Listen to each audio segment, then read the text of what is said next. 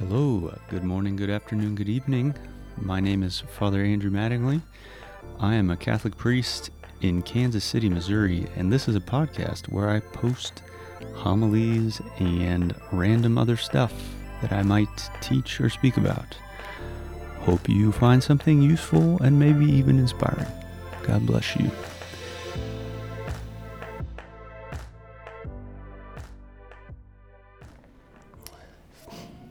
As we um, look at our readings for today, in our first reading from Isaiah, we have some words that prophesy about a future time in which incredible things will take place.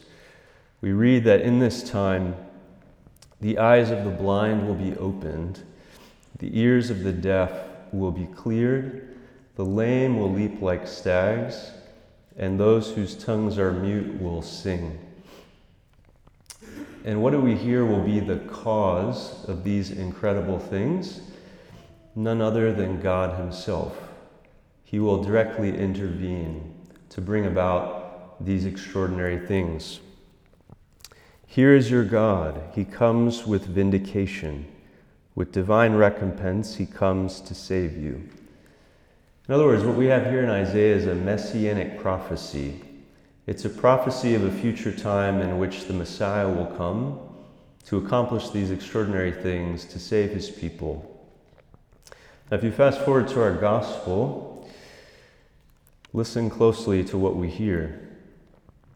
When John the Baptist heard in prison of the works of the Christ, he sent his disciples to Jesus with this question Are you the one who is to come, or should we look for another? In other words, are you the Messiah? Jesus said to them, Go and tell John what you see and hear. The blind regain their sight, the lame walk, lepers are cleansed, the deaf hear, the dead are raised, and the poor have the good news preached to them. Jesus here is referencing back to these Old Testament prophecies. He's saying, I am the Messiah. You see all of these things happening that were prophesied in the Old Testament of the Messiah Therefore, it is I. I have come to save my people. Now, one thing I want to draw your attention to in both the passage from Isaiah and in the Gospel is a principle that is extraordinarily important throughout Scripture. That whether it's in Isaiah of proclaiming this future time where the Messiah will come to save his people, or whether it's in the Gospel passage of a proclamation that the Messiah is here in either of these cases, God, in his mysterious plan, chooses to use human beings to proclaim this message. He chooses to use human instruments to proclaim his message. Listen closely in, in the prophet Isaiah, we hear God commanding, he says, Say to those whose hearts are frightened, Fear not, your God comes to save you. You know, God could have said, "Yeah, I'll I'll just appear in a you know a, a, glory cloud like I did to the Israelites in the desert, or I'll appear in another burning bush, and I'll I'll tell them myself that that the Lord is going to come to save them." But I don't want to do that. I want you to proclaim this message. I want to use a human instrument. In the gospel, Jesus tells John's disciples he says, You, you guys, you go back to John and you tell him what you've seen and heard. Sure, I'm Jesus, I'm God. I could show up in a vision to John the Baptist if I wanted to. I could tell him myself. I could bilocate, right? I have that power. But I don't want to do that. I want you to be my instruments for this proclamation. Now, as a, a side tangent, you might be wondering to yourself, didn't John the Baptist already know that Jesus was the Messiah? The answer, of course, is yes. Um, so we'll leave that aside. we'll leave that aside for now and come back to the main point, which is that this theme comes up time and time again throughout Scripture, throughout salvation history. God, even though He is all powerful, chooses for some mysterious reason to make use of human beings to announce the most important messages that the world will ever hear. It's an extraordinary mystery, and it's one that continues down to our day. to our present day, God chooses to announce the gospel to children through their parents and to grandchildren through their grandparents. He chooses to announce the gospel to a coworker through their peer, to a neighbor through their neighbor, and so on and so on and so on. This is how God chooses to work. Now, when we think about this, when we think about the great responsibility that each one of us has been given individually to be these messengers, I think for many of us, often our initial reaction is one of fear. We're afraid. It's a very intimidating thing to be a, mess, a messenger of such great importance. And often I think many of us would turn to God and say, Lord, really, me? Like, you want me to do this? I'm supposed to proclaim the gospel to these people in my spheres of influence? And the Lord says, Well, are you baptized?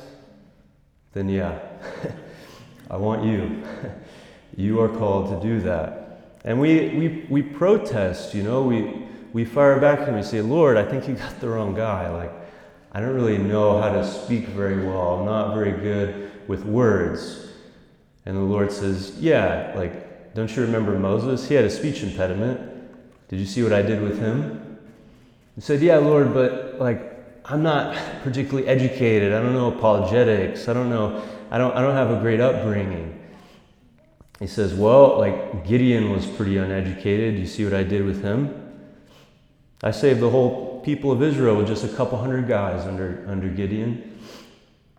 And then we sort of fire back again and, and, and we say, Lord, I'm just too young. I'm, I'm inexperienced. Like, I don't, and he says, Yeah, like Jeremiah told me the same thing.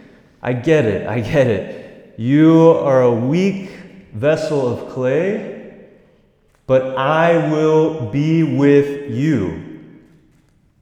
That is what the Lord says. We can fire back at him with, with every excuse in the book. Doesn't matter if we're the weakest, most simple person on the face of the planet. If God chooses us, to accomplish a mission, He will be with us. He will be with us. Do not doubt that. So He says to each one of us, as He says, said in our first reading, Go therefore. Go therefore to your coworker who is desperate with loneliness and tell them, Fear not. God invites you into his very own family. Jesus is waiting to call you his friend. Will you say yes to him? He says to each one of us go to your neighbor whose life feels completely empty and lacking in meaning, and tell him, Fear not. The Lord wants to give you a life that is dripping with purpose full of adventure. You just have to say yes to Him. And He tells each one of us go to your friend who feels crushed with guilt and shame because of their sins and tell them, Fear not. Jesus is mercy itself. Will you trust Him? Will you trust Him? And now, while we each have this extraordinary privilege and responsibility as individuals to be these messengers of truth, goodness, and beauty, these messengers of the gospel to our spheres of influence, the reason that we're all gathered here tonight, aside from those of you who maybe just sort of wandered in, the reason we're gathered here as a city on a hill tonight is because we're united in a specific mission, if you will, to reach a certain group of people with the gospel. That's why we're here. And I can tell you that drawing on the image that Isaiah gives in his reading, this image of the desert and how God wants flowers to bloom in the desert, I can tell you that our culture right now, um, particularly among the younger generations, is becoming very desert like. It's becoming very much like a desert. Because anywhere where Jesus Christ is not, it is desert. And some of you have heard this many, many times from me, but in Kansas City alone, there are 250,000 young adults with no religious affiliation whatsoever. That's a lot of desert. It's a lot of desert where Jesus is not. And what does the Lord want? He wants our community, city on a hill, to penetrate into that desert, not to hide at the oasis where it's comfortable, but to penetrate into the desert with news of great joy that the Lord is coming to save us for anyone who's willing to say yes to Him. And what will make our efforts fruitful? How will we penetrate this desert of our city, our country, our workplace, our extended family, our neighborhood? How, how will our efforts become fruitful? Will it be because City on a Hill has well designed initiatives? I don't think so. the apostles didn't really have any programs, they seemed to do pretty well. Will we be fruitful because we have people with charisma who are leading our initiatives? No, I don't think so. As we heard, Moses had a speech impediment and Gideon was completely uneducated. They seem to do pretty well. Will we succeed in being fruitful if we have lots of money? I don't want to discourage you for later, but, uh, but no, that will not do it.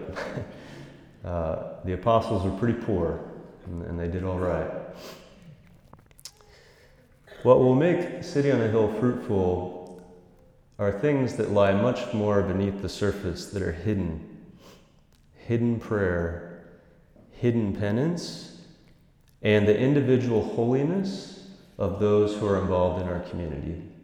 That's what's going to make us fruitful. The other stuff is like the 10% that's above the surface. The important things are the 90% below the surface.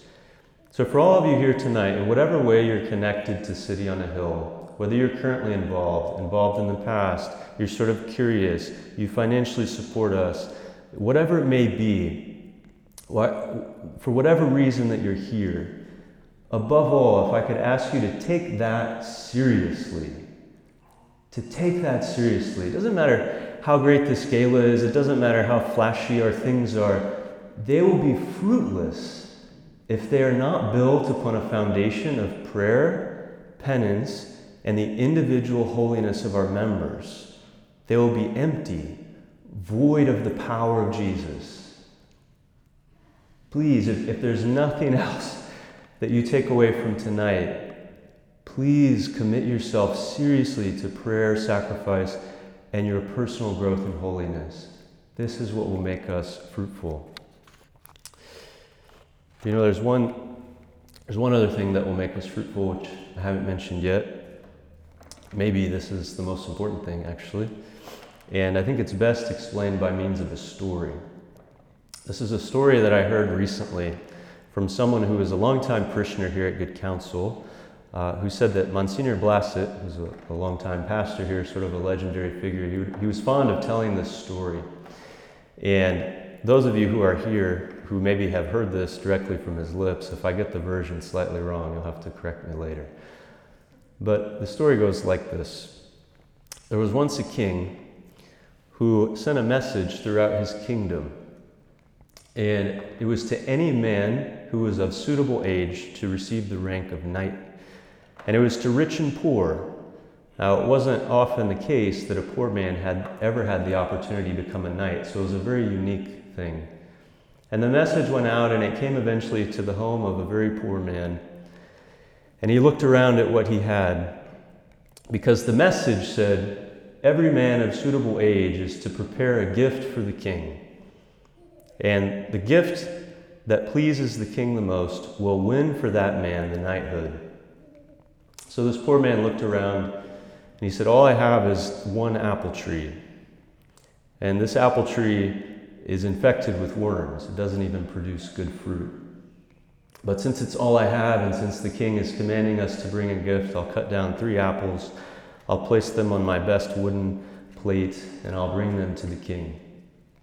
So he shows up at the castle, and he's standing in line, and he's looking around at all these other men and all the gifts that they've brought to the king. And there's extraordinary tapestries woven with unimaginable skill. And there's paintings that are done with, with unreal expertise. And there's glorious trays of, of fruit and vegetables and all sorts of things that you can imagine. And the man looks around and, and he becomes sad. Says, What is my what are my half rotten apples? Like you don't there's nothing, I have nothing to offer the king. And he's waiting there, and suddenly a woman comes up and taps him on the shoulder. And she says, Hey, come with me. And he goes with her to the kitchen. And back in the kitchen, she takes away his wooden plate and replaces it with this beautiful golden tray, unlike anything the poor man had ever seen. And she takes a knife and she cuts out the rotten parts from the apples. She slices them up and arranges them in meticulous fashion. And then she takes some grapes and some oranges and pears and all sorts of other things and arranges them on this tray until the man thinks to himself, I have never seen a tray of fruit more beautiful in my life. And he's just full of gratitude. And she says, Here, take this and go back out in line. And so he goes there and he's waiting. And finally, it's his turn to come to the king. And, and he presents this tray of fruit to the king. And the king gasps. And he says, This, this is the most beautiful tray of fruit I've ever seen in my life. This is the greatest gift that has been offered to me. What is your name? He says, John. He says, John, kneel here on the floor. And John kneels, and the king places his sword on each shoulder, and he says, I dub you, Sir John, rise a knight. And the man rises with tears in his eyes, and out of the corner of his eye, he sees somebody off to the left, to the king's right, and he sees that it's the woman who had tapped him on the shoulder. And suddenly he realizes who it is. It was the king's mother,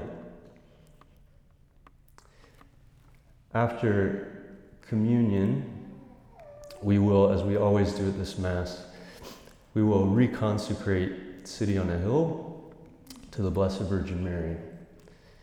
And when we do that, we will give to her all of our current members, our past members, our future members. And we will say to her, Mary, with all of our weaknesses and flaws and imperfections, Please make of us something beautiful to give to your Son. And we will also offer to her all of our past initiatives, current and future. And we will say to Mary, We don't really know what we're doing, but here's what we've done. Please make this fruitful, make it something worthy of your Son. And she will. So, our job, friends, is not to be afraid in fulfilling this great mission that we've been given and to place our trust in the Lord and His Mother.